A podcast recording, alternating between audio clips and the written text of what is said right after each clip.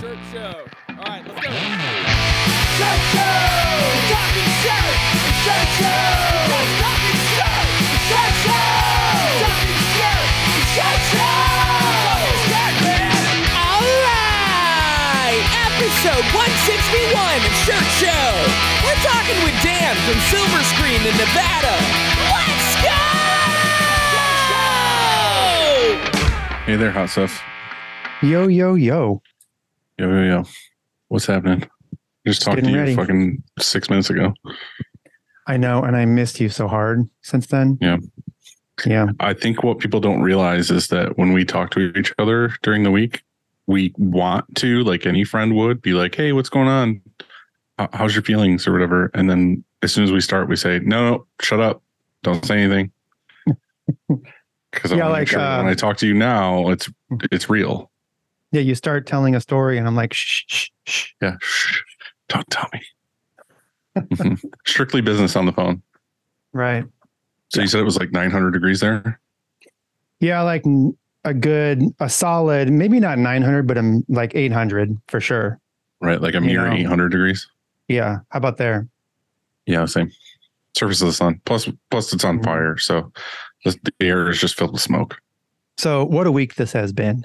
Um, I'll just, I'll just start this off on for Okay, from my what what happened, what like the shit that went down over here at Short Dong. Mhm. Um, Tuesday, no internet, which means no phones. Also, Mhm. so that's why we had to cancel or whatever, reschedule this this episode. Um, and they said it was going to be out for days, but it was on the next day, so that's good, right? Things worked out. Yeah. And so we were we were cool with it. Like it, it just worked out. Um, I had gotten a, an email on over the weekend that said, "Hey, you're we're resurfacing the whole parking lot. It's shut down on Wednesday and Thursday." So that happened, and um, we emailed and asked this church that was just like right down the street if we could park there. They said, "Yeah, cool. Help yourself. You can Mhm. even come over here and use internet. You can. We have offices. What do you need?" They're trying to fucking lure you in, dude. They're awesome. They're like, "Come on in, Um, we'll do communion." Yeah, it was really gracious of them. Uh, and so Mhm. we did. Like we used their their lot. Then these guys show up on uh, Thursday, yesterday, to resurface this lot. And just let me tell you, these guys were fucking awesome. Like the badass motherfuckers on earth, like the baddest asses on earth. They just Right. showed up. Were like, they out there? Were they out there shirtless and fucking cut as fuck and just like Practically muscles uh, uh, rippling out of their muscles, No, think opposite of that. But bigger they guts? they just got it done. Like I've never seen anything like this. They just show up, like they sped in here and er, you know, like power slid in Power slid in the parking lot. Yeah, and then jumped out, and they were working within thirty seconds. I would say, ten of them, and they were like, "It's an." I'll tell you what, this is a nasty job resurfacing asphalt parking lots. They had like tar arms, like probably that's that I would say that if you if one of them quit working there, it would take a year to have not have that tar on their body, you know, like in face because they're out there spraying, you know, it's like with hoses, tar everywhere and stuff. Yeah, And while while he's doing it, like the asphalt's dumped and it's smoking, and he's got a cigarette, you know, just hanging out in his Mhm. mouth, and they're just badasses. yeah. they die at 35. Yeah, and it was like hundred yesterday too. On top of it all, Right. Um, but they were really nice. Real like a, a couple times one came like and just stood inside and said hey i'm gonna cool off for just a minute. You mind? I'm like Shh, come on in. Yeah what do you need? Got stuff Got here him you need- fired. um it was really cool like there so it's done. And then actually um, we showed up this morning and the parking lot was striped and all the concrete blocks were back there. And katie who um who was a shipping receiver manager lives right down the street and she was driving by and she said at night at 10 o'clock at night they had lights on the parking lot and they were striping it. Like at night. They're badasses. badasses. I want like um we should have just hired them all. You know what i mean? Right. I like how we bitch and moan and be like, "Oh, our t-shirts didn't come in," and these guys are like, fucking covered in tar and standing on hot asphalt. It's it was gnarly, but they I was super impressed. It looks beautiful. Like it is it's glorious. I Mhm. uh, somebody got here this morning and when I pulled up they were skating it. It was so smooth and they were just like looking up at the sky. Just a smooth ride. Uh, the next thing that happens is someone comes in with like their piece of shit jalopy and fucking the oil's dripping out of their car Mhm. everywhere and they park in your lot and then some other kid's Right. gonna come in and graffiti all over like draw a big dick and white spray paint in the middle of your parking lot. A semi comes and like pulls a Yui and then just all it all just right. like tears it all up. Yeah probably that'll be That's what'll happen. Yeah. So yeah, Um, that uh that happened. How about you? What's going on up there? Uh, they're actually doing work out front here too. They're putting in drainage, but it's not it's not exciting. It's just you know whatever. But uh, shop's great. Uh, things are going good. Uh, we're getting that Fourth of July slowdown, but other than that, things are things are nice. We've had a couple of people taking vacations. Um, been playing a lot of basketball during lunch, and uh, Bill's going to give me a fresh haircut after this. So Okay. Yeah. The Clippers, like a number four or five, six, yeah, I got my Seven? uh, eight. what are they fucking my wall Mhm. twenty dollar hair clippers. That's what I use every time. Yeah, and he's gonna give me a sick fade all the way around and uh, trim my top and Dip production manager and barber. So yeah, What about your? What about down there? yeah, definitely. Like I, I bat wing it, I hold it out, and then he just shaves it down. He goes like it's like when um on Dumb and Dumber, Jim Carrey, they're like filing down his toenails, and they but they put the wall down there and it goes and it gets stuck. Yeah, it's just like that. I've had a really bad bleeding experience once, so I'm ready for it. Yeah, I thought I was gonna die. You want to tell that story, or I, maybe I not? legit thought I was gonna die. I, I nicked a ball once and uh, I bled everywhere. Like blood all over the bathroom, like Mm. fucking massacre. And then I could not for the life of me get it to stop bleeding. And I like tried all these band-aids, I tried everything, and it would not stop. So I finally just like somehow got it to stop bleeding enough to put a band-aid on to get it to like secure. And then uh I the hard part was I had to go to bed and I was terrified that the band-aid was gonna Hmm. fall off while I was in bed and then I was just gonna bleed to death.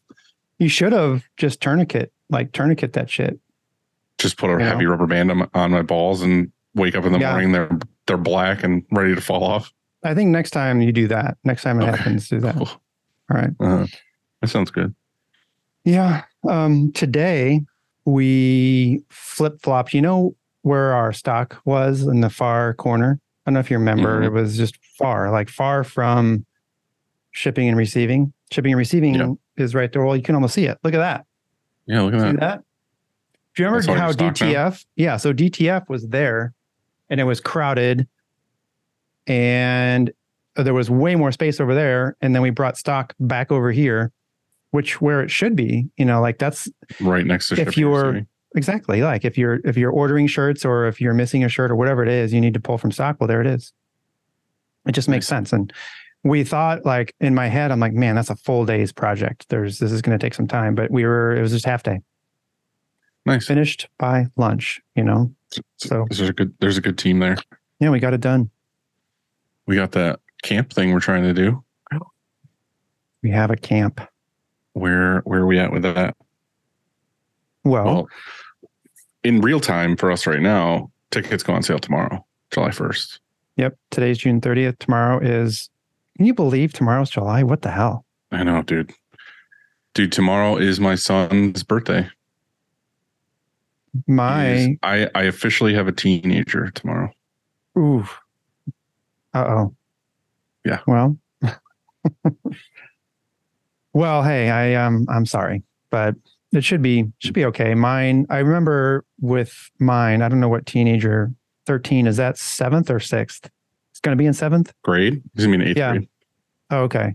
Well, so he's already corrupt, basically. He's been a junior Yeah, for high sure. for a year. Okay. Well then it's not that big of a deal. Yeah. Yeah. He Um, uh yesterday was like the first time, and it's funny because he's turning uh 13 tomorrow. But yesterday I took them to Mhm. the pool during lunch, and it was like the first time I've ever seen him act like a teenager to the degree of like being a dickhead.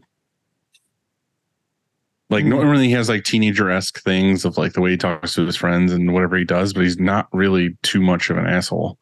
Yesterday he was just being a bully to his sister and he was like doing stuff. And then when I said, Get over here, like I want to talk to you, I said something to him and he just turned and gave me a look and then like walked away. And then I Mm. straight up dad moved. I was like, Don't you walk away from me Mhm. and like got him back and he just gave me this like stupid look or whatever and i was like dude i was so pissed and then yeah just the shit he was doing was just like oh god this is what life is going to be like now yeah. so uh, Yeah, but you're a good dad. You'll uh you'll get it figured out. yeah i mean you can only beat him so much Right, Hand starts to hurt. hmm It's stretch time, and you know what that means. Our stretch is brought to you by oh yeah i forgot we got a stretch now for frank Yeah. That's right. Um, oh, like I always, I don't know what order to do this in yet because I think we need to do the button and then say that the stretch time. So no i'm gonna stretch on. while i do it We While were you do- stretching today while you do You the what this, yeah You're saying? don't touch it yet that's what she said. bring it in You let Let's me know it. when you. Let me know when you want me to touch it. But now, anytime you as soon as you touch it, I'm on. Frank. You were almost a little premature. Yeah, it happens. It all starts with a screen, and whether it's new stretches or restretches, Frank and his team do it the best. To find out more, go to graphicscreenfashion.com, F F F F F, Rag.com, or greatfuckingscreens.com, hell yeah. the world's best. Mm. Somebody. So, do you remember that story I told you where uh, that dude uh, was on a shop tour and I gave him a, a thin thread, a 158 Mhm. thin thread? He messaged me yesterday and I don't know, I've got to read it. He said, Andy, I just wanted to say thank you so much for lending me that 156 thin thread screen. I finally got to use it today and oh my God. I can't wait to switch all of my screens over to thin thread. The underbase was so perfect. And just like you said, one stroke. Thank you again. And that was Sasha. And he has that that brand, that shirt I showed you. You see that? It's awesome. No, is it blurry? Yeah, I can see it. So yeah, that was the print he did with it. Stoked. Mhm. Don't be a moron. Just go get some thin thread. Yeah. Or if you don't like thin thread, whatever, just get screens from Frank. Even he has both. Worst case scenario, fucking buy some and try it out. Mhm. You don't have to buy 900 of them. Just get a six pack. Mm-hmm. Cleaning screens is no fun, but EasyWay makes it way more funner. Their line of eco-friendly chemicals will make reclaiming screens a whole lot easier. Check them out at easyway.com. EasyWay. It's the easiest way. Mm-hmm. Next, we have Graphic Source. And if you or your art department could use some love, then you need to go to 1-900-HOTStuff.com and get in touch with Nick or Lucas Nick Lucas. at Graphics Source and let them run your business. and let them run your business. Yeah, that's Yeah. what they do. hmm They do it well. Uh, no, let them run your art department so you can focus on running your business. Yep. We've been going back and forth for the last couple days with Nick, and it's been really fun just to get Mhm. that hot dog graphic. The world's ultimate hype man. Mhm. I should just, that's what his business cards should say is like Nick Wood, hype man. It should just be fucking like club music. Like as soon as you pull that card out, it should just be like, and it should just be like fucking light show and shit. Mm. He just makes you feel good. And you know what I mean? And that's, um, that's rare out there in the world. So Really, truly, I appreciate it. Dylan, choosing the right emulsion for your shop is complicated, and that's why we love Chromaline. Go to chromaline.com to watch Kev's vids or contact him on Instagram at the Emulsion Guru and get the answers you need. Yep. Look, if you're not using DTF or screen print transfers in your shop, then you are a Moron. so we partnered with Howard Custom Transfers to get you the transfers you need fast. Check them out at howardct.com. I think that went well. Yes. Yeah. I've ordered from Howard every day for the last couple days. Hmm I feel like every day we have more and more stuff that's coming in that people want transfers for. That is fucking impressive. Like seriously, you've ordered Howard every day for the last two days. Like, if not three or more days. Okay, because you said couple days. You've like I've ordered from them every day. For Well, I just like place days. an order. I place an order thinking like, okay, that's the order for the week or whatever. And then the next day someone comes in and is like, hey, this customer Mhm. wants toddler hoodies and baby onesies and it's like a five color and whatever. And I'm like, well, transfers. transfer So that shit. order more transfers. And the next day Mhm. it's like, oh, so and so wants to get a thousand tags and whatever Mhm. else. It's like, well, let me email Candy again. I'm selling all my presses and just going to transfer. That's it. Like in my Yeah. house or something, like in my Mhm. garage. Seriously, it would be so much easier. We recording? I forgot. I don't know. I don't know where we. I like when you wear that white shirt. See your pokies through it. Oh yeah. Today's guest is from the great state of Nevada. Ladies and gentlemen, please welcome Dan with Silver Screen. In silver Perfectly timed. Perfectly timed. Oh. Oh, oh, oh. Oh, yeah, there it is. Yeah. Dan, Dan, Sorry about that. Dan. What's up, dude? How are you? I'm good. How about yourself? Oh, wonderful. Uh, we were talking about how it's about the surface or the temperature of the surface of the sun outside. Is that the case there in Nevada or or what? Yeah, it's like 80. Not too bad for summer. It can get up to 100 plus here. So That's pretty good. we got swamp coolers blowing everywhere and trying to keep cool, right? Do you feel when I did some traveling in the South um, to a bunch of shops, I feel like that was a staple in every shop with the swamp coolers. Do you feel like they're actually like working really well for you, or is it just something that's kind of like taking the edge off? Yeah, I wish obviously we could air condition this place, but taking the edge off. I mean, the you know the swamp, the water really helps, and then we have big fans that that operate up top, and then we open the vents, so you know try to get good airflow through the through the shop. Right. We have we have five big dryers, and those things create a lot of heat. That's You know, sure. I'm assuming though in Nevada that it's dry and you know it's not very humid and so the swamp coolers don't add to the humidity. It actually probably works better in an environment like yours or a climate like yours is my guess. Good point. Yeah, I definitely think so. We're at 4,300 feet and it's pretty dry. Then uh, down south in Houston, I could only imagine. Oh, Hmm. or down that way. Yeah, I think the place I saw the most of them was in uh, when I was in Tennessee, and I feel like every press had one like pointing at the, you know, the loader and the puller. So, um, I don't know. I just always wondered. I always thought about getting one here, but I didn't know if it would make much of a difference with my climate or not. But The, the Oh. water's the, the water's the key, right?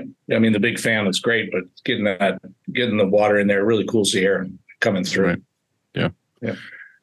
Um, so you kind of have a cool story. You had a life and a career before you acquired a print shop.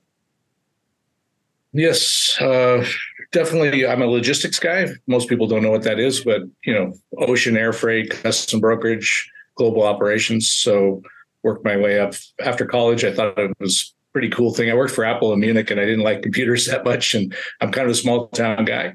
So, uh, you know, I found an industry.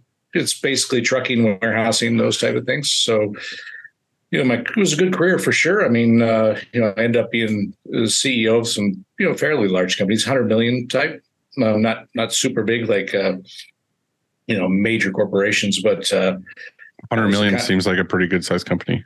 yeah, you know, thousand employees, something like that.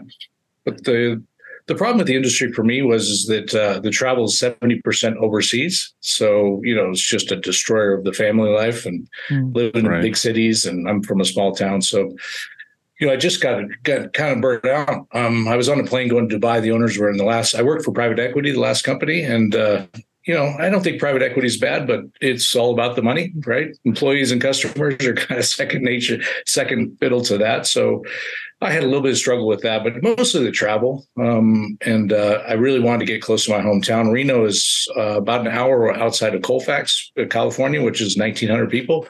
My mom's 83 and i told my wife i just really want to slow down a little bit and i really want to kind of get back to the entrepreneurial type of stuff and uh, you know focus on the Yeah. employees and the customers and kind of have a little fun and i thought i wasn't going to work as hard but this is not an easy industry to cut back the hours but but Yeah. at least i at least i come home every night right and uh, How was uh how was that life? I mean, I know you said you were traveling everything else, but like your day to day, was it kind of like I don't know, what what was that like compared to what it is now? Um, I think there's a lot of misunderstandings about a CEO, uh, like they're the guy in charge. Uh, the truth is, CEO works for owners, and uh, they can be pretty pretty aggressive. And then the CEO's job is to you know make the employees feel cared for, but make sure that this the the ownership is being addressed in the way that they want to be addressed. And so sometimes that's just difficult. Um, you know, I, I, definitely learned a lot about scaling. You know, we supported production from manufacturers, things like that overseas. So, you know, one of the things I was interested in this business is really getting into the production instead of supporting it. But uh, you know, I definitely learned a lot in the industry for sure. It was a, it, it was good, but again, it's. I also like the multicultural thing. I mean, uh, that was pretty cool. My office was in Singapore, last company, and you know, developing a team in Singapore, dealing with the cultural aspects, the region. Uh, I had a European partner as well, so I really loved that part. When I was a kid, you know, in a small town, I just thought I want to travel the world, and I got to. It was great, um, and I think you know that is an added element of challenge for sure. I mean, there's no doubt, but you know, it's very fulfilling if you ask me. It was it was it was great, it really was. Yeah.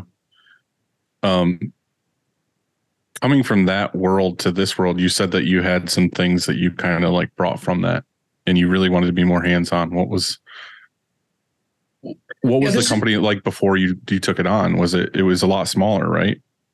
I mean, Yeah, it wasn't it- small, but it wasn't wasn't as big as it is now. Yeah, so I bought it four years ago in June. So you know, it's been four years. Uh, unfortunately, you know, seven eight months right after I bought it, COVID hit. And we went. We actually closed down, and then we opened up with twelve people. So you know, somebody said, "Would you have bought the company?" And uh, if you would have known, I said, "No, that, that's a challenge." Uh, but the good news is that you know I'm kind of a build it guy, and you just rebuild it just literally from scratch. Um, but what I what I liked about the industry, and I you know I've been on a few podcasts with you guys and also with Print Hustlers, and I think the industry. Uh, I heard a guy say, "This is an art. This is production." I thought that was a really good way to put. it. I think he, it was a guy named from Social Imprints, Kevin McCracken. He was on Print Hustlers, and um, I think that's where the industry struggles a little bit.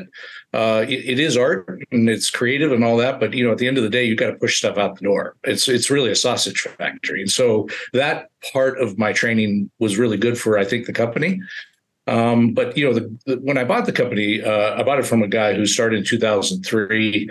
Um, he he wanted to reprioritize his family and things like that. But I saw some things that that, uh, that you know it wasn't super profitable, but it was good business for sure. But no swing shifts. Um, kind of siloed employees in, in certain side. The printer was a printer, and you know a lot of things that I thought cross training and uh, we do a lot of labor sharing between departments. Obviously, we're we're I think at 92 people, something like that. I, I think there's efficiencies you can gain. I think speed is is the game, right? So uh, I really saw that the industry could be profitable. I also saw the employees were underpaid. I, I hear that a lot in the industry that you know you don't pay much in screen print, but I think you know it really comes down to the disciplines of the shop.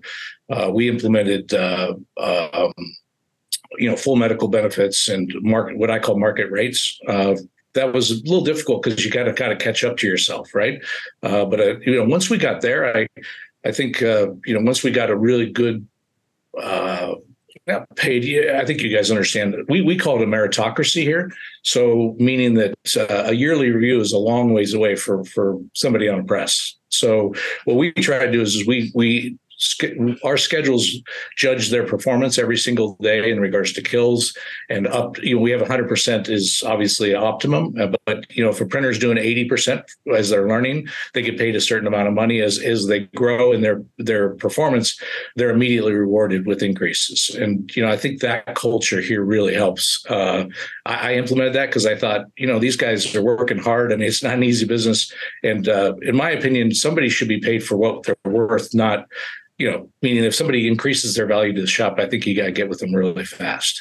I agree. Um, how did you, I guess, how do you collect that data? Is it you that collects all that data, and then um, uh, did the does the team member know that if they hit a certain number, then that means that you know their compensation is bonused or something like that? Like, how do you go about doing that? Did you write the software? Did you buy the software? Like I said, there was some, you know, buying this company was great because there's some really good processes in place. Uh, you know, I think some of the reward versus scoring was was uh, a little bit too slow, in my opinion. But they they all get their report card uh, the next day. Hmm. So you know, if they have a schedule. Uh, that schedule has got metrics built to it, so you know how many screens, uh, how many pieces, uh, and we we have basically met. You know, it, to be honest with you, it's Excel spreadsheets, but it comes out of our, our system. And um, we just write those schedules. We give them an amount of time per job. Um, it's a it's a good process. And and you know, again, a new printer is not going to do 100%, but we have some that are over 100, and those those printers are paid uh, much higher than the ones below below that. And they're scored to to answer your question, they're scored every single day. How did you come about getting the I guess the preferred time per job. Did you guys just do that like an average over a period of time and say uh, four color front, two color back, this many shirts should be this time? Or how did you come about those numbers?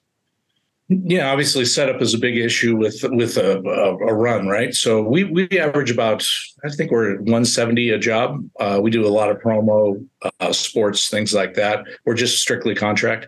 Uh, so what we do is we look at how many screens, just exactly what you said, and it, it comes up with a math. For example, I think I'm not the guy doing that, but I think it's five minutes a screen. I could be wrong, but meaning there's a metrics to every single uh, For setup. It's around five minutes a screen.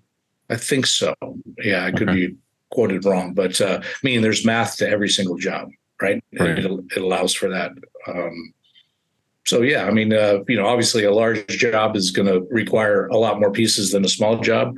Our average setup, each pilot is about seven jobs per per day. Mm-hmm. Uh, but if he's running a two setup schedule, then obviously he's going to be required to do more. He or she's going to be required to do more pieces.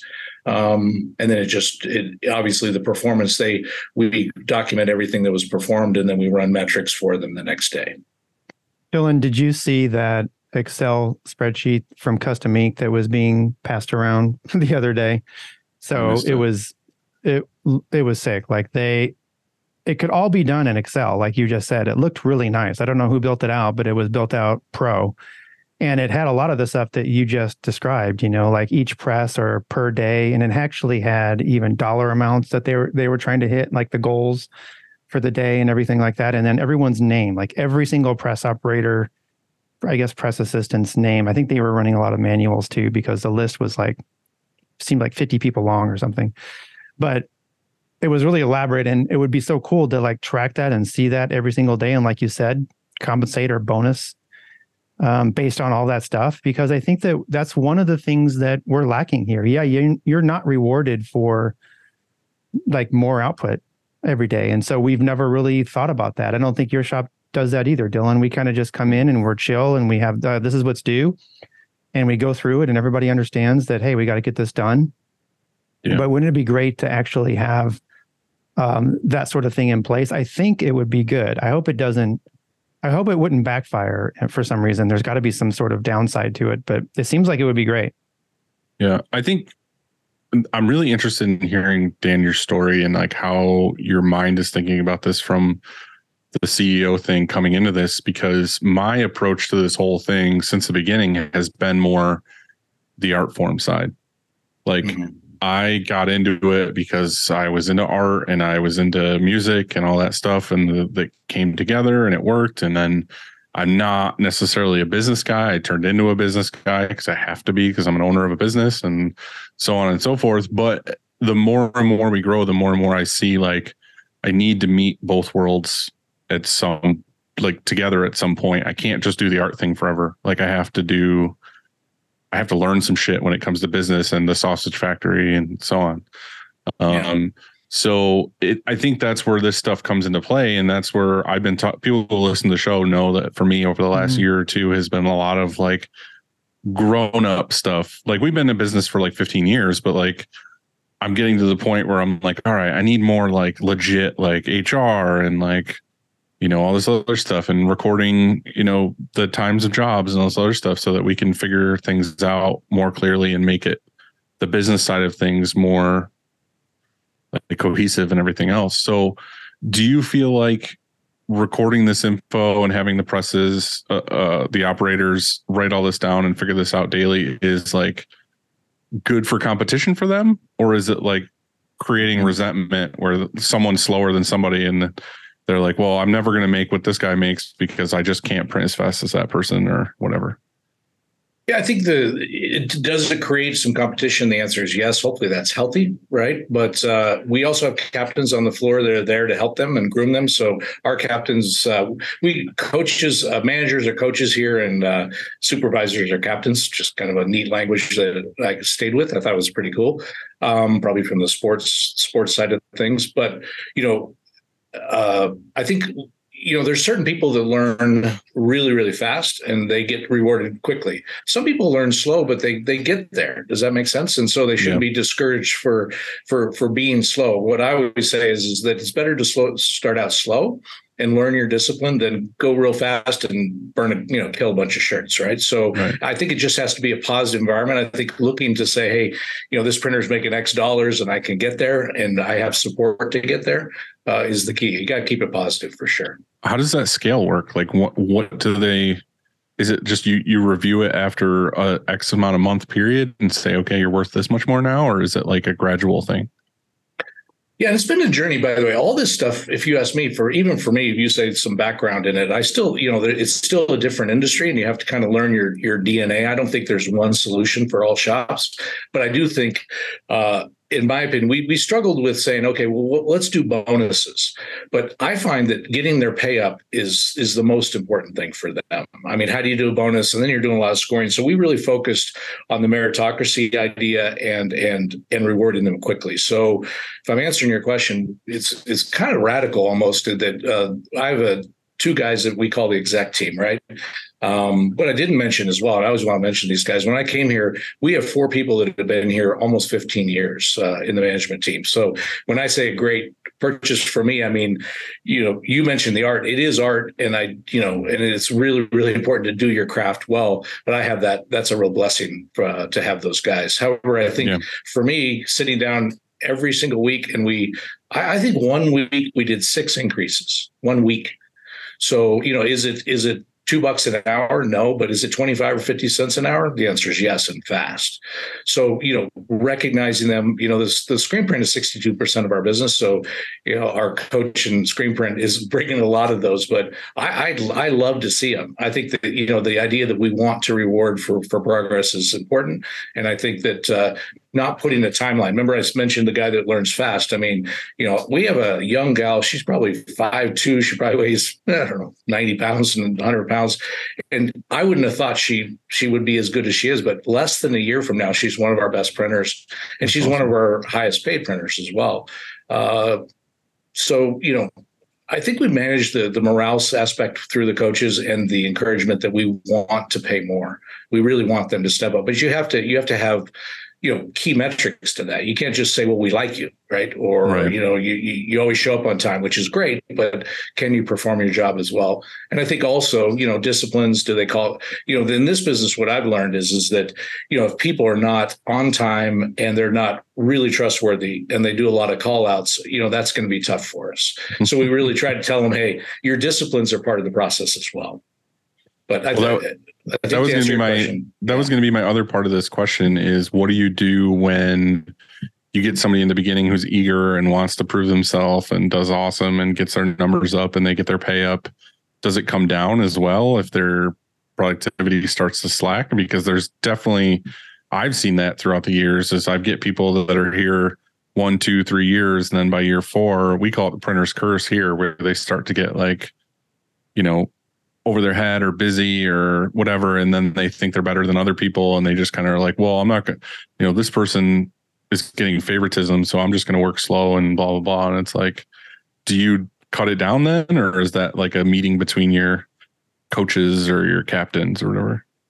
Yeah uh, our in screen print again the most challenging so you know uh, we, we do a point system through a payroll company called paylocity if they're late or they do what we call no call no show or you know two hours before the shift, they get uh, points for that, and uh, those points can add up to a termination. I know it's not something you want to talk about, but that's really, really important for us. We haven't had what you just said. We that's probably a good good thing to bring up and a fear that I would have. But so far, so far, so good. So far, it's Um, working out. Yeah. yeah.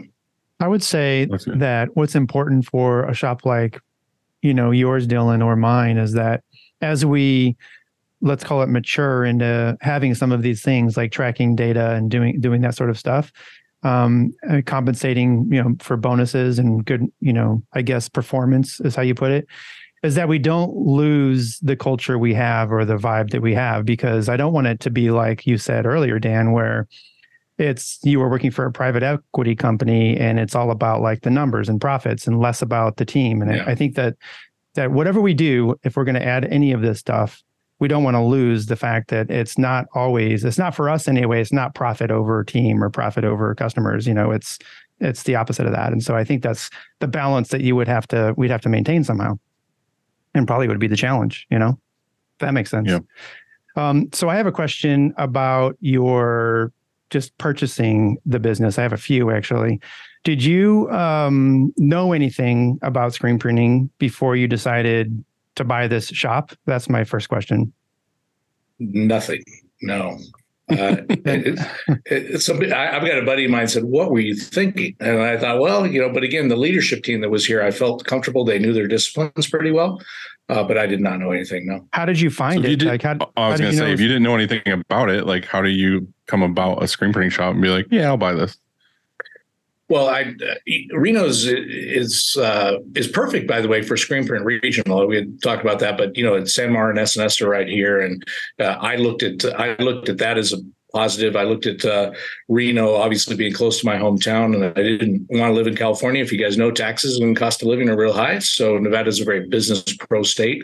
So I kind of focused on Reno, and I said, okay. And then I then I looked at the shop, and I looked at, and and my guesses were right uh, with the garment manufacturer wholesalers here, and with California having so much trouble. I I think sometimes my theory about California is they really they're not too excited about screen printers or manufacturing or trucking or anything else. So I just thought to myself, you know, I want to get close to home.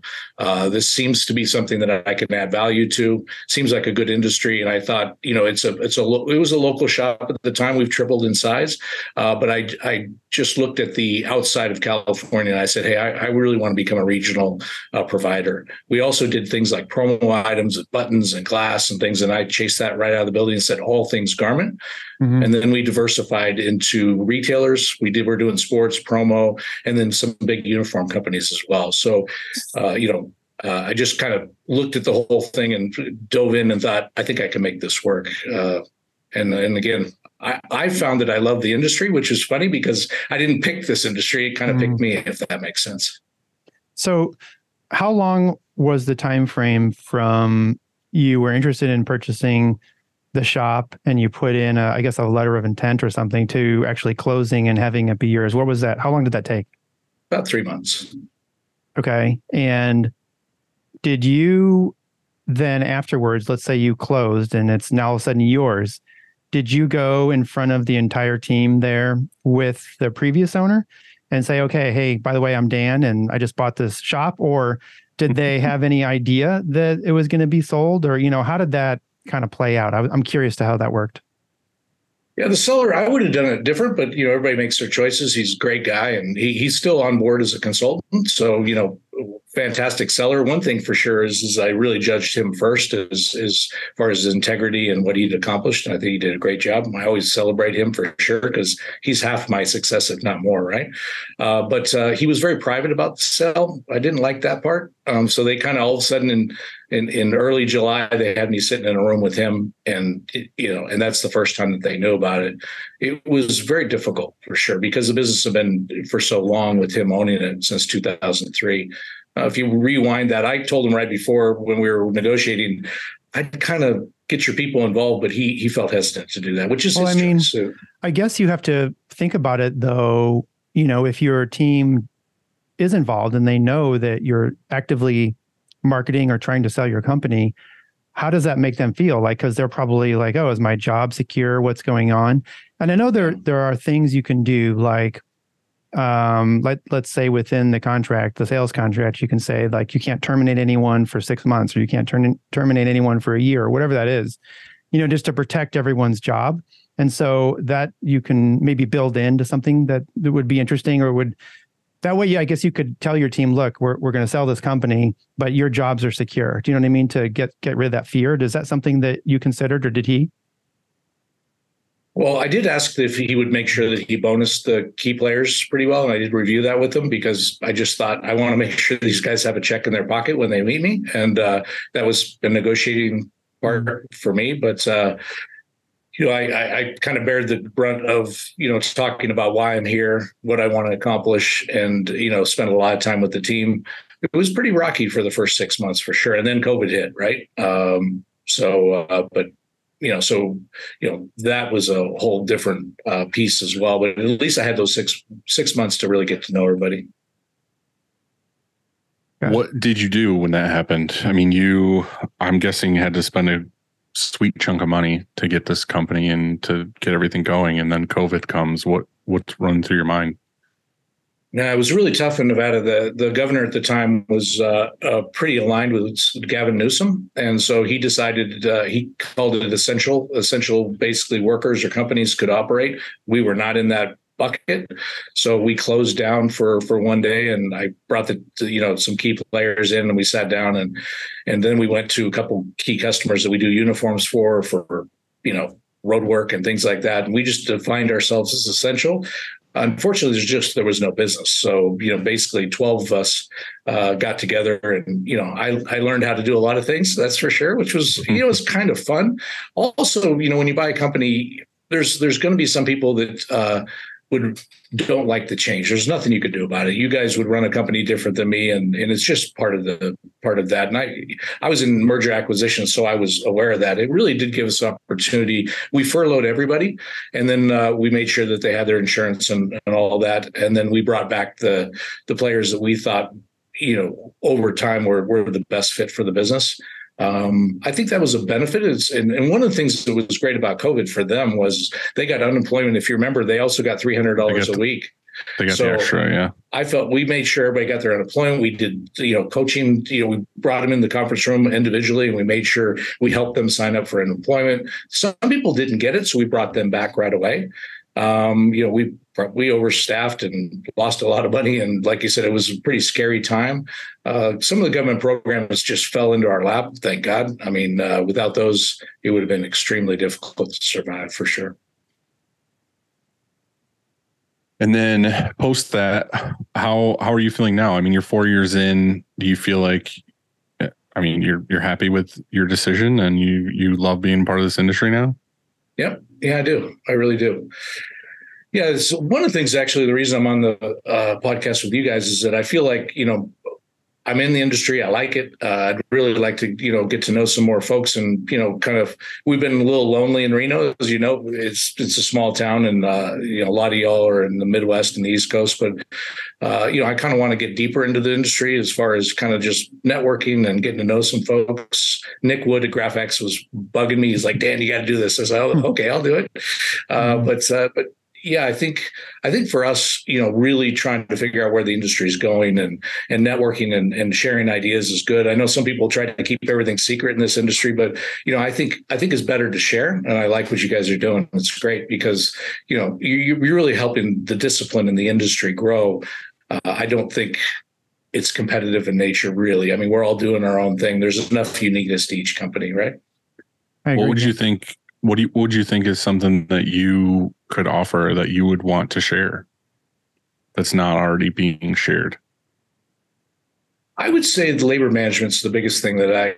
We talked about meritocracy increases, but I see a lot of silos uh, here where there was a lot of them, and and you know, again, sometimes when I speak, my staff look at me like I'm got three heads because to me, there's not such thing as a a, a discipline that you should learn and then just be stuck with. In my opinion, uh, our job is to move people around, teach them more skills. We do reward them for that as well.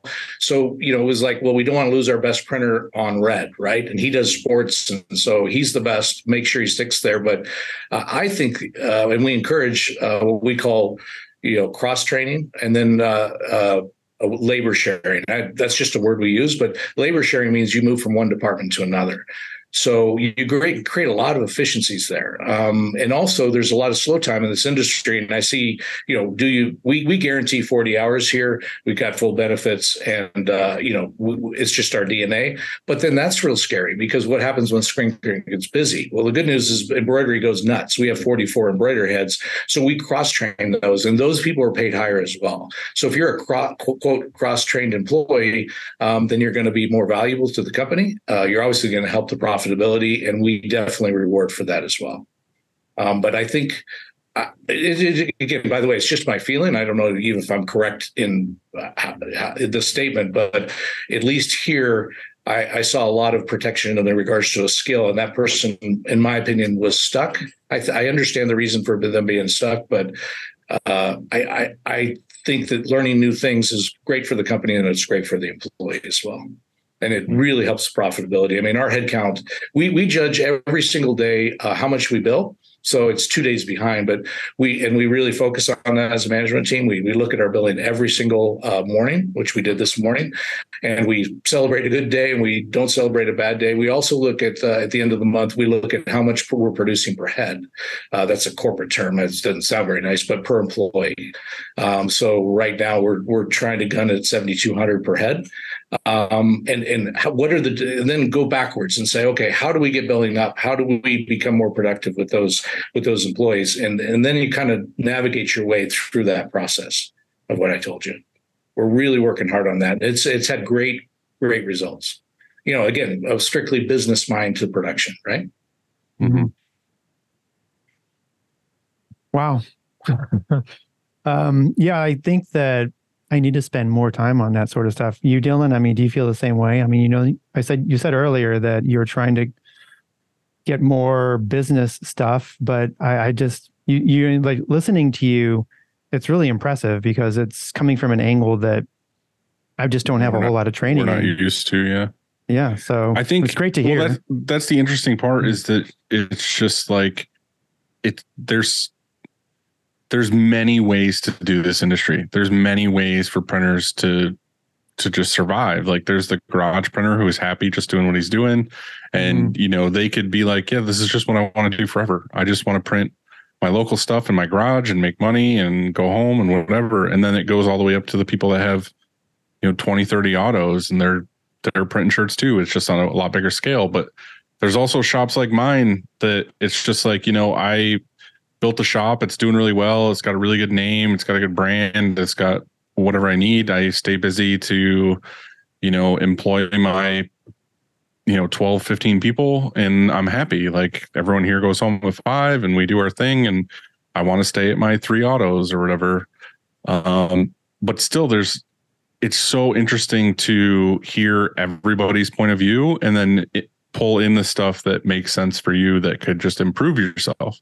Mm. Um, but I think your mind, Dan, is very like, like you said, like the not to say it in a shitty way, but like the sausage factory, it's like it is manufacturing. It is trying to get times better and get more productivity and all this other stuff. And it's like that's just something I haven't really super thought too much about, but when we have a meeting with a manager or something, that's the first thing that always comes up is like, oh, so and so's dragging ass, or so and so always calls in, or like all this other stuff. And it's like, what can I, what would you use as advice to me to be like the first stepping stone or the second stepping stone to be like, all right, let's start to think about this more like manufacturing and if I if you were to come into my shop, I say I hired you as a consultant. I said, help me get this place fucking whipped into shape when it comes to that kind of thing. What would be the first thing you would want to look at? You'd be like, I can't help you. This thing is a fucking yeah, disaster. Like, this, this is. Just... well, the first thing you, you said is I think everybody's got their goals and, and there's nothing wrong with, you know, being happy with where you're at. Right. So, you know, everybody does their own thing. Obviously I had a, a background and I felt uh, that this company could take an important step forward. I think the first thing you have to do is get buy-in. Um, you know, you could talk. The first thing they're going to think is Dan's here to make a whole lot of money, and and uh, you know he he doesn't care about us. Well, it's actually the inverse. I mean, I care about the employees very much, and uh, but I couldn't see how I could get their wages up, and I could really get them the benefits they needed, so on and so forth, unless we increase productivity. Uh, I hear a lot in the industry the margins are slim, and I, I think they are. Uh, the question is, is that you know how do you how do you? I think first you want to start measuring things, and, and the good thing is there's a lot of disciplines here that I really liked, and then we just just added some more, and then really make sure the employees get you get their buy-in by saying, "Hey, well, this is what we want to do, and this is why it's good for you." Right. Okay, so Mhm. say say tomorrow I say, hey, I want to start measuring things. Am I looking at setup times, time it takes to print, and then what do I tell my employees as far as that? Because I think the first thing they're going to think from going from casual printing, just doing their thing every day, to hey, Dylan wants to start uh like timing everything and seeing what it actually takes to do something. I think- How I think it's what he just said that you're you're in it. They're buying in too because then they're going to get compensated better. You know, it's not just you trying to go faster and make more money. They're they're also going to make more money. You know, like it's, have the- it's the whole company Yeah. wide. And you know it's that leap of faith that indiana jones leap of faith. I mean you have to say it and then you have to back it up. So it's a little scary right? I mean i was mm-hmm. scared here because i'm thinking i'm not from this industry but i just kept working and looking. I said no this will work. This you know this but you have to make sure that the employee understands that i'm i'm here for you and i'm here for a stronger company you know will Mhm. be more healthy be able to survive downturns not lay you off in december because i'm scared for january so on and so forth uh, I think you know those are the things that you you have to do, and I think also you have to put up where you put your mouth, right? I mean, if they say, "Well, if I get my productivity up, I'm going to get rewarded for that," and the answer has to be yes, of course, right? right? Um, but uh, it's really a partnership, right? How do you go about that as a company though, saying, especially like we all know the downtimes and stuff to say, oh, guaranteed 40 hours, you have X benefits, you're this, whatever. Like, how do you go about that? Like, do you have a way to be like, well, I know I'm going to get X amount of work in before you say something like that? Or are you just saying that to be like, well, I guess it's it's what I want to stand behind and we'll see how it goes. Yeah, I mean, uh, you know, we we say we you know we we don't do layoffs as a company. We we promise forty hours a week. Uh, there are a couple ways to navigate that. Of course, is not hiring in you know late October, and uh, letting attrition take care of itself. So, uh, but uh, you know, try. I think you know it's kind of again, like I said, more and more of a leap of faith. Uh, but it, you could suffer some. Anybody could suffer some losses with those statements. Um, you know, I think uh, you know it's it's one of those things that you can't say it and then and then all of a sudden backfire and say, well, not this year. Or so Right, well, forth. So it's a little That's scary, what I'm right? saying is I could be like all day long, be like, yeah, I want to offer the, you know, full health and this and this and this. And then you get going into it and you realize like, like, damn, this is a lot. And I don't know if I should have offered as much as I did.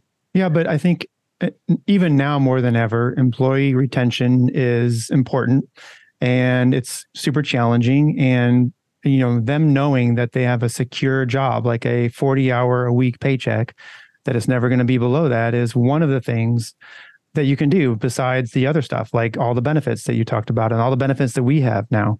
And so I think that's really important. Can we change uh, the subject to customer service for a minute? Because I have a question. Something happened here today. Yeah. Go ahead. Sure. So, um, say you have a top customer, you know, they give you lots of orders every month and an order goes wrong. So that happened here. It wasn't a very big order. This was maybe 100 pieces, but they don't complain often, but something uh, it didn't turn out the way they wanted it to turn out. They chose the Pantone colors. We mixed the Pantone colors, but the end result wasn't really anything we did. It's just then like they received the shirts and they didn't really like them. Um, what I decided to do was just say, uh, you know, we apologized and we said how we thought we could fix that in the future, but we said we're avoiding the invoice, no worries, and no questions asked. You know what I mean? Like that. That's just I. That was my first thing I went to. I didn't even think about it. And so, is that something that you do? I hated to do it because it's money. You know, like it's a chunk of money on a actually a very slow week. You know, but it, it is what it is. And so, is that how you go about things too? Even if I know because I know you're a heavy contract printer, is that the same sort of thing you would do? Um, and also, Dylan, is that what you would do? Dan. Um, well, we have a two percent spoilage policy, and I would tell you we very rarely rarely exercise it only on you know thousands of pieces. So uh, we pretty much stand behind all our work. Uh, the discipline we have may be a little bit different. I've voided in, in invoices as well but what i really like is just to take in the what if out of it is I want I want the garments back. So what we do is we send them UPS labels uh, we tell them, hey, let's go ahead and get, let you know, let us go ahead and pay to get those garments back, and we're going to inspect those garments. We're going to align with you. We're going to make sure we learn from our mistakes, and we're going to make it right.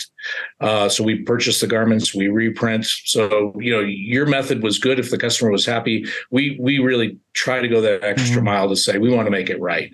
Uh, it does avoid some, you know, all shirts are bad when maybe only a few, mm-hmm. right? So mm-hmm. you know, it's just a really good validation. I've I've had clients that say look, I just want this, uh, uh, you know, replaced, and I say I still want the garments back. I mean, well, I want to avoid the invoice. Uh, so, which it's is, a tricky area for sure. It's it's funny because I learned that when I was in Georgia that that's what they did is they said, uh, you know, I'll pay the whatever fee to get the garments back because I feel like it's over fifty. It's probably like I don't know. I would say sixty to seventy percent of the time when a customer complains about something with an order and they say, I want my money back or I want a discount or whatever with it, or I want these redone. If you say, Hey, here's the shipping labels, I'll get these back. Once I get these back, I'll give you the refund. I feel like so many times that they just either stop talking or whatever because I feel like they're just mm-hmm. trying to get free shit. Like, well, I think you know what I mean. They're like they're like, oh, something's wrong with this, and then we're supposed to reprint, and then they're like, cool, now I have a double order, or whatever because we've had that before where people are like you know oh i these are unsellable that's always what they say they're like there's no possible way i could mm-hmm. sell these the color is not right it doesn't match this and we're like all right well we're going to send labels get them back and they're like well uh we can't do that because we already sold like 30% of them or whatever i'm like you just fucking told me these were unsellable okay but still like, well, here's what i here's how i my thinking on this was is that one uh, it's a customer that places 10 orders a week at least, and they rarely reject or complain. This just happened. Uh, the order was specific to June and it had to happen this month. It's for uh, this month only, and this month today is the last day. Um, they already had sold some, just like you said, but uh, I think it was that they somebody who was somebody in the uh, management was traveling, didn't see it until they got back and said, "Hey, this didn't turn out as good as I thought." What it was was it was an ombre effect that didn't contrast enough, and so um, I think that I just said, "Look, you." Don't worry about it. We'll just get it next time. And so that was one of those. I where, think you were 100 percent right in that, and I think that was a yeah, special circumstance. I'm just saying, like an average customer that maybe orders once or twice a year or just their first order or whatever, oh, and well, they complain about it. Thousand percent, hundred percent. I'm like, yeah, mm-hmm. I, I, want them back. Right. So what you're talking about is the DNA of the customer. So you know, when we got busy, when COVID uh, obviously was over, we all got really, really busy. We actually sat in a room and we offboarded probably about 40% of our customers because we really want a trust relationship. And, and the ones that we felt weren't a good fit, or uh, we there wasn't that trust built, so on and so forth. So, uh, Andy, I would do the same thing on that circumstance for sure. Uh, but I would assume that's a good client. I, I could tell by the way you talked mm-hmm. about them. They're a good client. You, you you trust them in a sense that you know you don't feel uh, that there's any games going on, and you just want to keep them happy. I, I would do the same. I think the important thing is is that you have to, even though we didn't do a whole lot wrong, you know, because we mixed Pantones that we were supposed to it just didn't turn out the way they wanted it to and i want them yeah. to be happy. And i just every once in a while you just got to say forget it. Like don't worry about it. For the invoice. We'll just let's print the stuff next week. You know what i mean? And so i just think that that's an important and it's hard because you're like wait this uh, this sucks because i have to avoid this invoice i don't want to you know like i had yeah. i'm losing money but are you really because i think you gain it because the re- reply actually once we told them what we were doing was well, very positive yeah, it's very yeah. positive, you know. And so you're right, though. They got to keep those other shirts. I didn't ask for them back in this case. I'm just like, whatever, don't worry about it. And, you know, we'll get them next time. And so um, it'll be a win on the next order. That's kind of how I looked at it. And I thought it would be a fun or like an important thing to talk about because I, I get caught up in sometimes like, wait a second, you know, we shouldn't have to void this or whatever. And that's the, I guess that's a nuance or that's the difference between um, some some of your top customers to some something like you were talking about, Dylan, the person's ordering once a year or whatever, where that happens. Then yeah, you ask for the shirts back. It's complicated, isn't it? I mean, and if I'm not making like if I'm not in here, let's say I was gone and somebody else has to make those decisions. Like, do you have somebody that you can trust to make the right decision? Because if you make the wrong decision there, you're going to lose potentially lose an account. In fact, I saw yesterday on Instagram one of our one of my favorite customers. It's not our largest or anything, but just one of our customers that I like printing their stuff. I saw that they uh, went on Instagram and said, "Hey, two new shirts," and they were wearing them, and we didn't print them, and I'm like, that hurts. Like, what did we do wrong? And so I was That's like, okay, you know what? honestly. it sucks. And so I thought to myself, okay, wait, I could ignore it. We, you know, maybe we did something wrong. Maybe they have a person that isn't, uh, you know, sometimes there's a there's a change in who orders the shirts, and all of a sudden somebody else is in charge, and they're going to their cousin or whatever. And so I, I don't know the real reason why we're not printing that order or why we didn't print those two orders, but I want to ask, and I want to e- I will not email, I want to uh, message or whatever, and say, hey, did we just want to know, like, did we do something wrong? And if it if so, like, what was it? so that I can fix that, you know, next time, like, so that won't happen again because I want to print your shit, you know? Every time that happens, I feel like it's something. It's I feel like it's like a girlfriend thing where you're like, you feel betrayed, but you're also like feel shitty emailing them, like you're whining. You're like, oh, why not me? You know what I mean? Like, I don't know. It's just it's weird. It's such. I don't a, think you can- you would word it feeling. I wouldn't word it like, why not me? Well, whatever, obviously you know? not. I'm just saying, like, I'm just saying that It's it stings. Like you see that, and you especially when it's a customer that you're kind of like buddy Mhm. with. You know what I mean? Like you feel like you had a good relationship. Like I've had that recently, where you know there was this customer we dealt with for years, and then they just kind of like stopped getting orders for a while, and I emailed them, and they're like, "Oh, we just got to the point where we really had to focus on price." And then they started price shopping, and like we just weren't the best price or whatever, which you don't really want to race to the bottom, but you're also kind of like, oh, like I thought we were, I thought we were fucking bloods, you know, like I thought Mhm. we were ride or die. And then they're just like, oh, well, I'll go to someone else because I have to think about the bottom line or whatever. And it's Yeah. kind of like, that sucks. I've got a question for you guys, and it's just been, you know, my, you know, talking. Obviously, I was thinking this would be a good question to ask you guys. I find that that the word screen print is used for almost everything, meaning that we're screen printers, right? Uh, but we try. I've told my team, I said we're garment decorators. Yeah. And the reason I did that wasn't because I don't like screen print and it doesn't pay the bills, uh, but I really feel like the industry tends to want to hang on to uh, what they're comfortable with or what they like. Uh, nowadays, everybody's saying digital is going to take over. I I, I disagree, uh, but I think being open to different techniques. We do DTF, Digi, we do uh, DTG. Uh, we have woven labels now with our uh, we bought sewing machines, and and I feel like the industry sometimes is comfortable or maybe maybe profitable. I, I more of a question to you guys, but I push the team to say we've got to be innovative. We've got to think about it. Don't don't think it's the next thing to take over. Think of it as another option for your customer. Right now, for Yeah. DTF, it's just going nuts for us, and I think it's really good for screen print because if it's nine colors, it's not. I just had a client say it's nine colors, nine pieces. I was like, oh, we'll DTF that. It's better for them on price, keeps it off the big press. Uh, so, do you guys, you know, obviously, you guys are really you know explorers of the industry and see from my perspective i guess and i'm looking for yours is is that that the industry struggles with change and innovation and fear and some things like that I just feel like a lot of people get stuck in their ways of this is the only way to do this. This is what I'm known for. This is whatever. But I think here I've always said I don't really ever say like a screen print shop. I usually just say we're like a print shop or a custom merchandising shop or whatever. yeah Um, because I do feel like all those things are tools.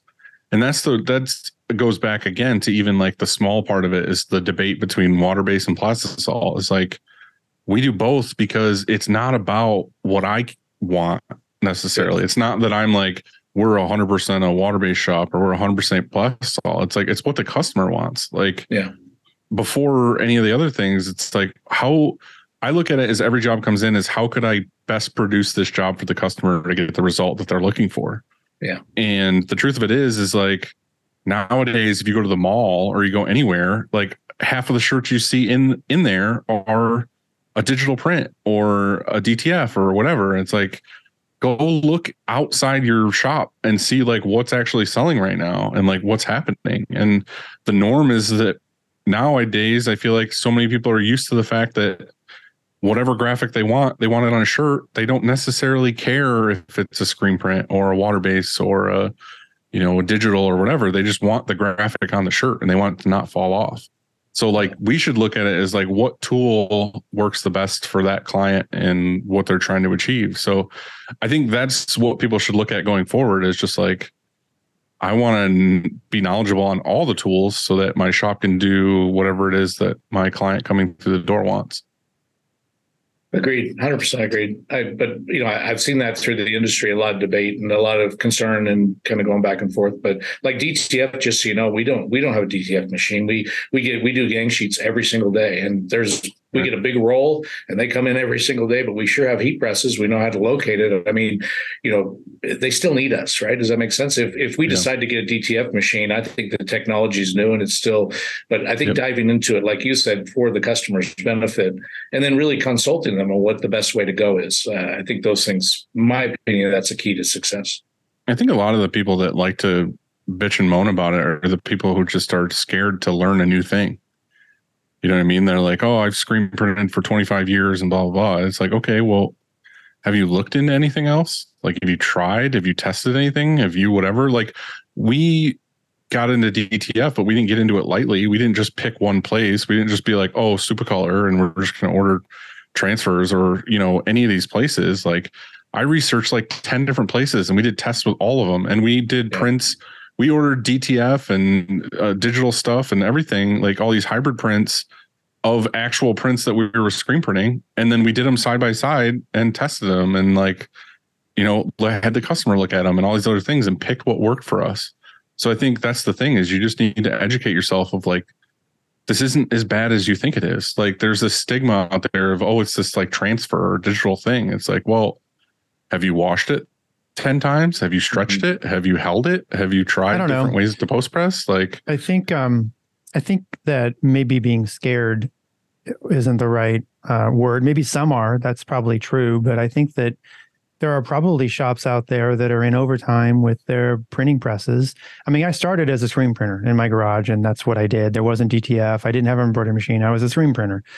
And I think that if I had a business that was built around that, and that was my niche, let's say, and I was really good at it, and I charged a premium, and that's what I liked, and I was busy, then I think I could just be a screen printer. I don't have to be an apparel decorator. I don't have to have embroidery or anything like that, like we do. But I thought that um, it was a nice, like it just it went well together, and so we added it a while back. And and I don't regret that decision or anything. I don't really know embroidery very well, but um, so I would probably describe myself as more of a screen printer, just because I just don't know. I'm not really an embroiderer. I don't know how to run the machine. I can, but not like very well. And um, I agree, but I, am also saying that if you get to that point, you need to realize that if you decide to just stick with screen printing and you're not looking at the trends in the industry and what's happening, then you can't bitch when like you go under because you didn't stay with the times. Like, yeah, that's the truth of it. Is you can't keep up with the other people because you can't offer the shit that yeah, but like Dan said, he, he doesn't think screen printing is going to go away ever. You know, maybe it maybe it loses market share. Let's say to DTF and other things, which it's probably will. That makes sense. Maybe I saw this thing. What was it? Um, print Tavo. I think they posted something like the biggest press in the world. It had like 65 stations. Yeah, that was rock, a rock, that old. and it had yeah. like uh, um, 100 pallets or whatever, or I mean, a bunch of colors. And I thought to myself, stupid, because why would you ever want like, especially when things are like, if I have a color that needs or a shirt, I should say, that needs 65 colors, I'm just it doesn't even make any sense.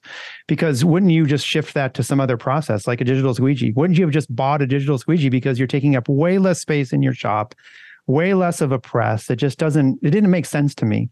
I saw that it was kind of cool. It's sort of like that thing, like, oh my God, it blew my mind, you know, like 65 station, that's crazy.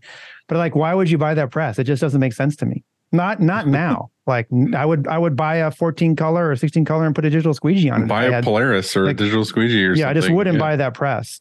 But I think that I don't know. I think that if you I think it's okay to know your niche and then if that's what you're good don't deserve why why d- diversify it doesn't even matter like if you just go all in on what you're great at because then you're going to be maximizing your profits but you could get stuck one day if it like you said flips to not that like oh by the way nobody's ever screen printing ever again but that seems like pretty far down the road if that ever happens I think Um, I think my thing is my preferred method is obviously screen printing. Like there's more art to it, there's more life to it, and all this other stuff. But I think what I would rather do is I would rather be a printer for like I'm more interested in the niches that we're in, like the markets that we're in. Like if I want to print for X comedian who's going to go on tour and he wants this certain print, I'm going to do whatever I can do to make it what he wants because I want to do that print. Or if it's a comic book thing and it's this whole crazy whatever, like if they're like, oh, I want to do this with embroidery added and puff and this and this, like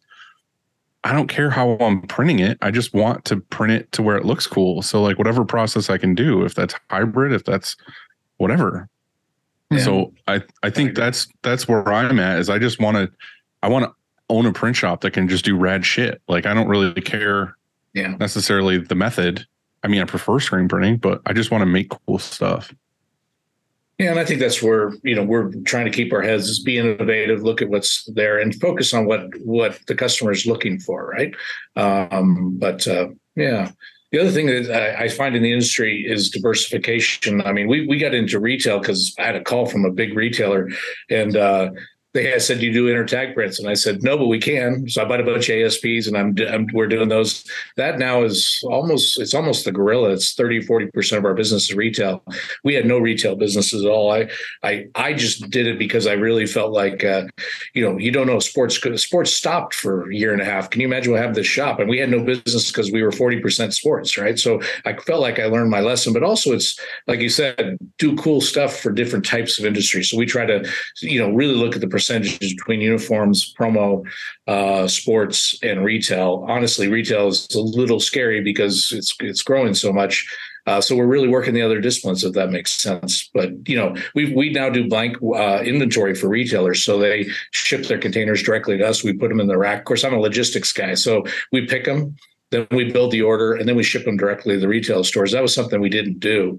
Um, I just think it's important to always be open to something new. Does that make sense Yeah. from a Yeah. from a totally. technique to a different type of customer? And you know, if they if they feel like you're open to innovation or trying something new, I feel like the customers are willing to to to go, you know go with it, right?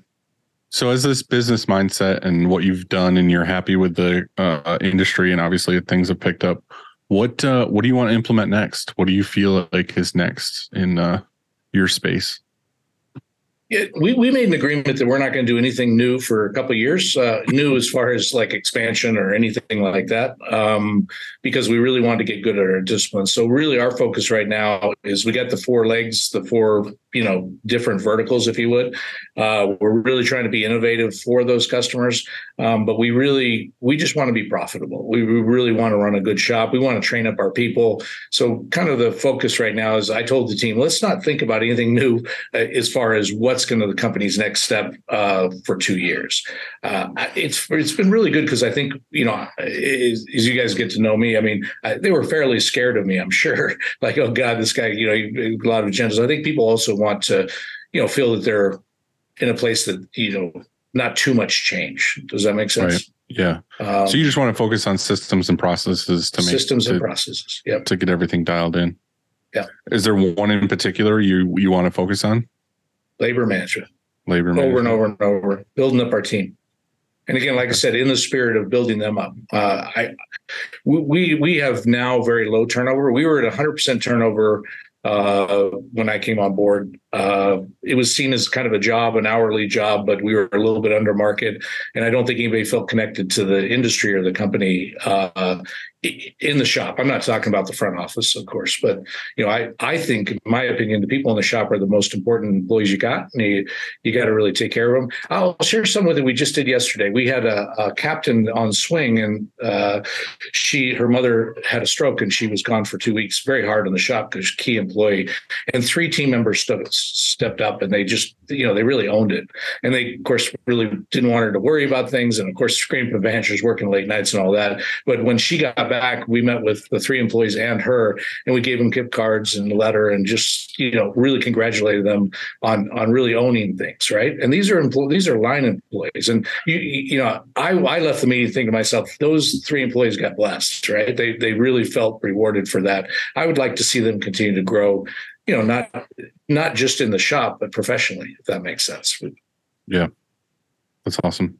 Yeah, that's some things that I need to work on too. I think I think my next steps are to basically do some of that time tracking, but also do rewards with that as as too. I just I, I think I just need to figure out what those rewards are. Mm. I think that's my biggest thing. I don't want to do too much too fast and then kick myself in the ass. So This is just my opinion because I was in big companies. I think a monthly employee of the month is is becomes rote very very quick. I think it needs to be tactical. It needs find something that somebody overachieved and then reward them or recognize them for that. I don't know. We don't do it public either. We just it was just me and the screenplay manager and the captain and those three employees, so they feel like it's very personal. That makes Right. sense. I, Cool. I, I like you know, that. I, nobody else in the shop knows about it except maybe now a few people, right? So Mm. Andy, do you want to do over unders? Over unders, yeah. So I'm going to say I have nine things over here, and you either say that it's overrated, underrated, or properly rated. So the first one is popcorn. underrated. Are you a popcorn guy where you add like all kinds of seasonings and stuff? Or are you just like a extra butter popcorn guy? Extra butter salt popcorn guy for sure. Okay. I remember growing up, uh, my dad would always go buy uh, the powdered mac and cheese, like a Kraft or something, and he would buy like a bulk package of them. I don't know what it is, like 50 boxes per case or whatever. And I remember well, he he always loved to open one of those and steal the cheese packet out, and then he would pour that on the popcorn, and then eventually you would go try to have mac and cheese because you were starving, and you would realize there was no cheese packet like you'd make the noodles and be like, "What the hell?" They're like, "There's no, there's no cheese." I don't know. It just reminded me of that.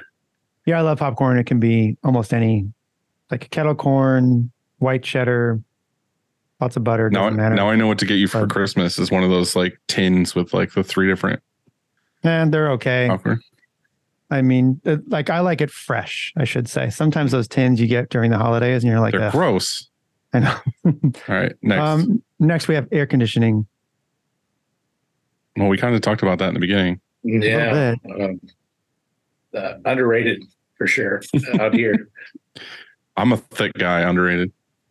I know I was we were on a walk the other night and it was still, I don't know, almost 90 degrees and humid. And I'm like, what did they do hundred years ago? You know, how could you I would move. Like Mm. I would literally move from here. I couldn't do it. It's how did you sleep if it were like that at night? You know, like it was miserable. So air conditioning, one of the best inventions of all time.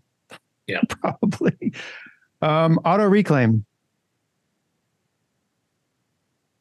Uh, under underrated. We just bought the Lotus.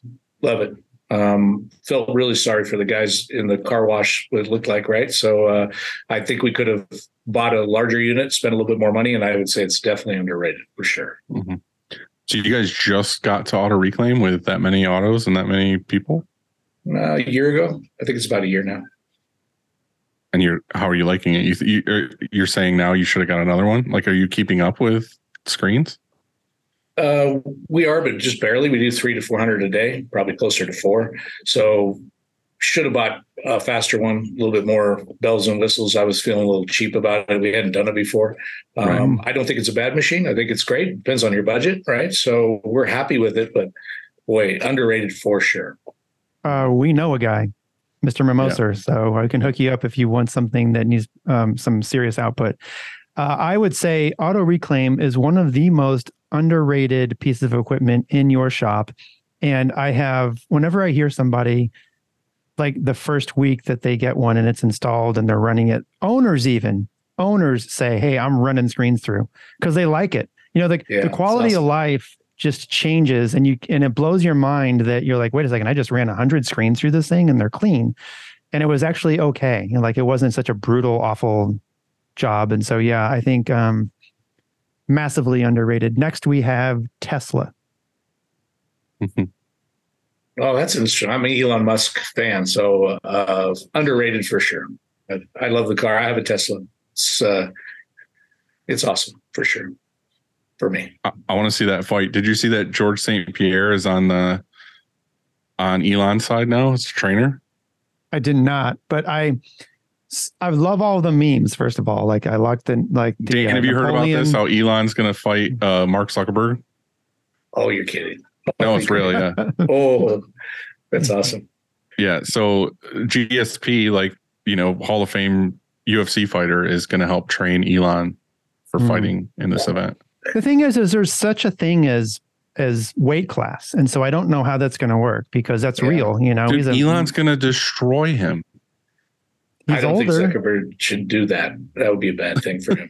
I thought this. I thought that if Zuckerberg loses, then that's okay because people kind of think that he may already. Um, but if Elon loses, like he's not cool anymore. Like he's definitely going to go have to go to SpaceX and fly the fuck out of this like Earth because you know, like everybody's gonna be like, "Oh, you got you got your ass kicked by fucking Zuckerberg. Like you're not cool." All right, next week He has to win. I know he has to win. He has more to lose, in other words, I think, than Mark. Next, Yeah. we have a personal assistant.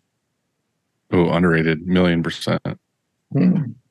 I can't. I can't use one. So I, Why? I'd say for for me, overrated.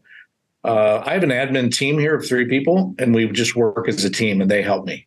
Um, I I went to a company where there was two personal assistants sitting outside my door, and I didn't know what to do with them. Uh, the owner told me to. I, I let one go, but I still struggled with the the other employee. Um, I don't know. Uh, I, I would rather work with the team and have an admin that's available um, when I need it and as long as uh, as long as that's the case, I feel like you know I'm not the king or anything here. Uh, I want to be part of the team, if that makes sense. I, I agree with that, but it, I don't know. I guess it, it's how you define personal assistant. Like I feel like if my team, I don't know. I feel like the first time I considered someone a personal assistant was when I basically handed them my emails and said, you know, I need help with this. I need someone to tackle these for me. To me, that was a personal assistant. But now they're like a full on customer service person that I just say, hey, you're.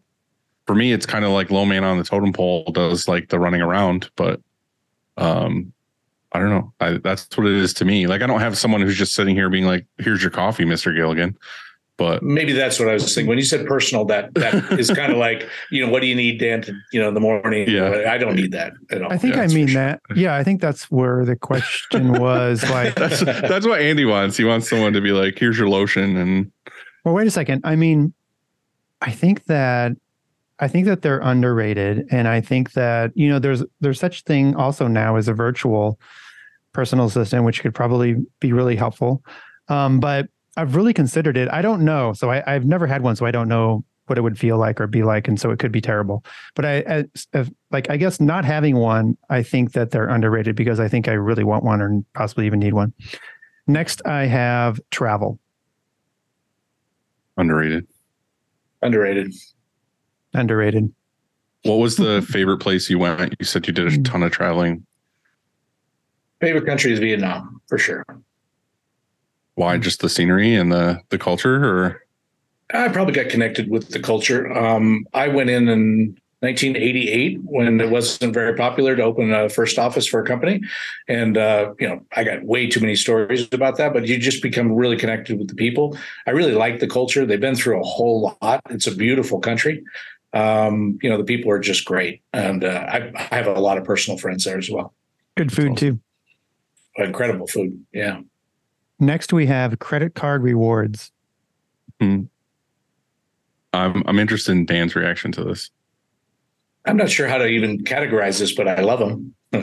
so uh, that's the one perk that that I keep in my back pocket, and everybody knows about. But you know, we do purchases on my uh, my business card, and I I like to you know I, I get some off road hobbies and stuff like that, and it's nice to pay for a rebuild once in a while. I was gonna say because we brought this up in our personal chat together, but what do you do with the reward? Is it go back into the business? Does it go in your pocket? Does it go? What does it go to? So it is a personal perk of mine. I don't know if that's right or wrong. and probably feel embarrassed to say, it, but I just feel like That's what I do. Yeah. I'll, I'll, I'll say it. It's like free money for me. I, I figure there's got to be some perks to ownership, right? So I just Yeah. I take that one. Right. Next is spinach. Hmm. Overrated. Flat. Flatline. it is what it is. It's just yeah. Hmm. I don't know. I eat it every day. I love it. Underrated. Come over. I'll make you some spinach. You'll be. It'll. It'll like change your life. Eh, You'll love it. Maybe. Um. And last we have humility. Underrated. Underrated. Yeah. Why? Actually, Anybody I, I ask for that, you know, not in a prayer sense, but just, you know, I always remind myself, you know, it's it's important to be humble. I mean, um, you know, you it it can happen to all of us, right? We think we're pretty bitching, and uh, usually trouble happens right afterwards. Mm-hmm. I've actually personally been struggling with a lot of that lately and just the things in my life with that. And uh, I'm just going to leave it at that. I'll say underrated. Agreed. I'm with you guys. Underrated. So Dylan, you have. There were some listener There, questions. Yeah. there were quite a few listener questions for you, Dan. So let me try to navigate these a little bit. Mark Sportswear says, How do you offer commission to any outside sales force? How large is your sales force? Yeah, that's the beauty of contract. By the way, contract isn't the best or worst; it's just who we are. But uh, our sales force is our customers. So uh, you know, we deal with a lot of promo companies. Uh, you know, I say that sometimes to some of my best customers. I said, "Hey, you're our sales force," and that is really a partnership. So we choose not to go out and sell garments and and art and all that, but we want to we want to provide the best backup for them and, and be able to deliver the product. So they are our sales force. Do you not have salespeople to try to get more contract customers? I am I'm it. So uh, you know, we really try to be picky, uh, and I don't mean that in a negative way. You know, I try to work with every. Uh, I just got a contact from SanMar, and they come. You know, SanMar's great with us. They recommend us a lot because Reno's right here with their warehouse, and uh, but I want to make sure it's a fit. I, I, you know, I don't go at it from a sales. I really go at it from, you know, is this a fit? How can we help you? And uh, uh, you know, we work it from there. That was something you said earlier that I had in my mind to go back to, and I never did. Was you had mentioned at one point post COVID that you got rid of like what forty percent of customers that you had? Were they just mm-hmm. shit customers, time suck customers? What was it? Yeah, but it wasn't just price or size because you think that's you know oh, we're really making money or are they too small? But those are factors. But I think really the fit and and we really you know we we had some customers that over the years it just wasn't a fit. We weren't able to. Uh, we talked about damages. I mean, you know, how many damages? You know, there's some customers that everything's a damage, and the question is, is that you know, how was that sold to the customer? What were the expectations? Those type of things. So when there are sales force, you know, let's be honest, there's good salespeople and there's people that you know maybe struggle we also try to educate our customers but some are just not open to that so you know i guess the main thing is there's a relationship uh, there's there's there's trust built um, and we have some you know very small customers we kept because we felt that was there Uh, Mark had another good question too. Uh, how long and involved is your training for new hires? Nah, we could do a lot better at that. Um, we we do an orientation, we do the OSHA thing. Uh, uh, I go in with the executives and we introduce ourselves and we tell our story, um, and then we and then we probably don't do so great from there. Um, we we get them into the department and we train them on the the the uh, the functions they're going to be doing, and they they get a shadow for for a week or weeks. Um, but I've always thought that you know working them through, I, we just don't have the time or the resources. Maybe that's an excuse, but I'd love to see them move around the shop and really learn uh, multiple disciplines. What does art do, and how does this? And we've talked about it. We've just never implemented that. Uh, I don't know if we really got into this too much, but Matt at Relentless says, uh, "What's your niche? Uh, what's your ideal client?" Hmm. So uh, maybe I misunderstand. But you didn't ask the question, but niche meaning that uh, Like, what do you are you going after? Sports teams? Are you going after the schools? Are you going after bands? What What is your ideal contract customer giving you as far as like apparel types? So the the uh, the owner that I bought from, his name was Dave Olson, and he he felt that it's really important to have verticals balanced. So, for example, we could take on fifty percent of the shop in sports tomorrow, uh, but it would it would disrupt. Uh, sports is its own DNA, right? So what we're trying to do is is try to limit those four. We we look at them and we we push certain uh, growth areas that we think we have capacity. Um, so we, you know, I think I repeat myself, but you know, retail, sports, promo, and uniforms. Uh, we we right now are pretty heavy retail. So we're really trying to work on. In fact, you know, we've just landed uh, a sports uh, account, and that starts on Monday. And that was sports was down to like sixteen percent. Eastbay got bought out by BSN, and when that happened, we were the Eastbay's West Coast solution. So right now, we really we've got all these poly dryers and you know the auto numbering systems and all sorts of stuff, and we're light there. And so, uh, but you know, if you said, "Do I want to grow sports?" The answer is, "Well, why?" Uh, we just want to be diversified in our product offerings, if that makes sense. So I've been pushing sports. Uh, Midwest Shirt Company says, "What about the business keeps you up at night?" No, finances. It's a very expensive business, capital intensive. Um, you know, making sure I think I've come to a comfort level where where we, I think being financially disciplined will allow me to sleep at night. And it, it's very easy to get kind of uber excited about something new or doing, but just really tempering that with a plan and not over over capitalizing the business. Uh, Elite Inc. says this kind of ties into that. Uh, a total gross revenue up or down from last year, and uh, by how much? And that to the reason why the only reason why I asked that, like, I definitely don't want specifics um, but it, I feel like for me and for a bunch of people I know, like people don't necessarily like to be vocal about this, but like it's been a really weird year, like two years. I feel like it's like, and I've said this a bunch of times, like it's really busy one week and then it's crickets the next week. It's really busy the next week. And it's like, it's this weird up and down. Like, have you seen that as well? Yeah, not people talk about it. We'll we'll grow about fifty percent this year. So that that's no, I'm sorry. We're going to grow. We grew fifty percent last year. We're going to grow about thirty five percent this year. Sorry. Uh, uh, so, but we we thought we were going to grow more. The first four months, uh, you know, I think we're in a recession. Nobody wants to talk about it. But for example, we are doing agree it just is what it is, right? Especially promotional yeah. items. We were doing a lot of stuff for Google and Facebook and those things through distributors, of course. We don't not directly, uh, but that business is way off. So uh, it was pretty scary. I mean, we we lost a good chunk of money. If other decorators have as well, it's uh, the first three months. I was, you know, not sleeping super well at night because I was thinking, hey, but uh, we we started coming back in May, and we're really rolling pretty good right now. Um, but uh, you know that that slow period in the first of the year scared me quite a bit. But we're we're we'll do fine overall. Um, and again, we expanded. I'm not sure I brought it up, but in November we went from 25,000 square feet to 50, and uh, we bought a bunch of equipment and did those things. So we have more capacity. Uh, we also didn't really think it would take us that long to kind of get up to capacity. It's not as much as the machines; it's really training the operators. Uh, you know, getting you know, obviously you you have more capacity, you need more customers. So, but we're we feel like we've kind of caught up with ourselves now. Nice. All right, Andy. Quick takes. The first question is What do you miss the most about childhood? And today, I would tell you for me, it is um, no back pain.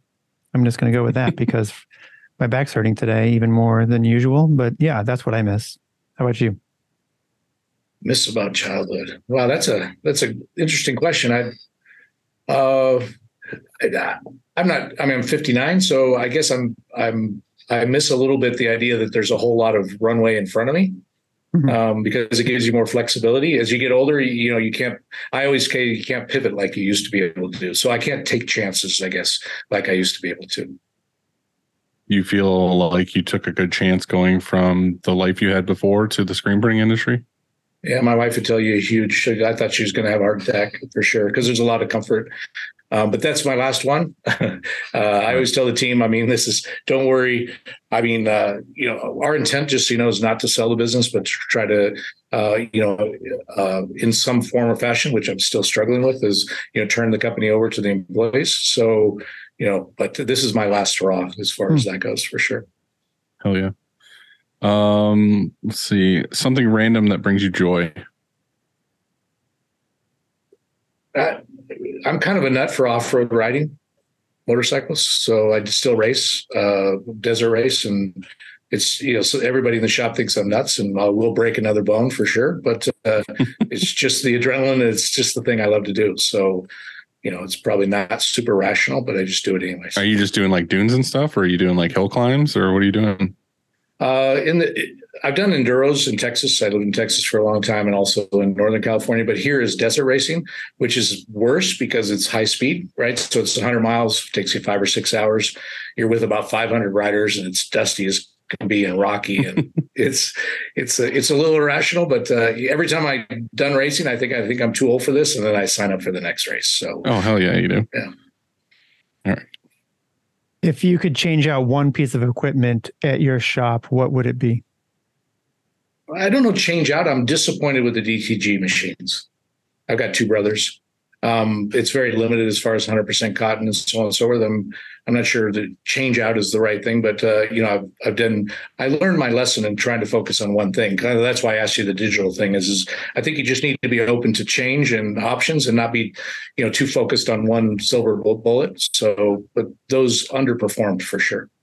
My expectations. So you would just kill off that department or just get Get different something else. I'm hoping that DTG and you know we do digital vinyl and things like that. I, I hope over time that that probably goes away. Maybe being too honest, but you know it's just it, it's too too too segment. I hear a lot of people say that's not my thing. I think I know why they say that. It's uh, I think that people's biggest headache with all of that is pre-treat. right? Yeah. of course, yeah. I should have brought that up. I hate the you know how to pre-treat it and not get that square and you Yep. know it's just it's just a big pain in the butt. They got they got uh, pampered a little bit with DTF not having to pre-treat or anything. I love DTF. It, it just, you know, no weeding with the vinyl. You got to weed, weed, weed. I don't like that. When I saw the DTF, it's, you know, it, there's definitely, we're not selling the DTGs to your question, but, you know, I, I tend to steer customers a little bit away from it now.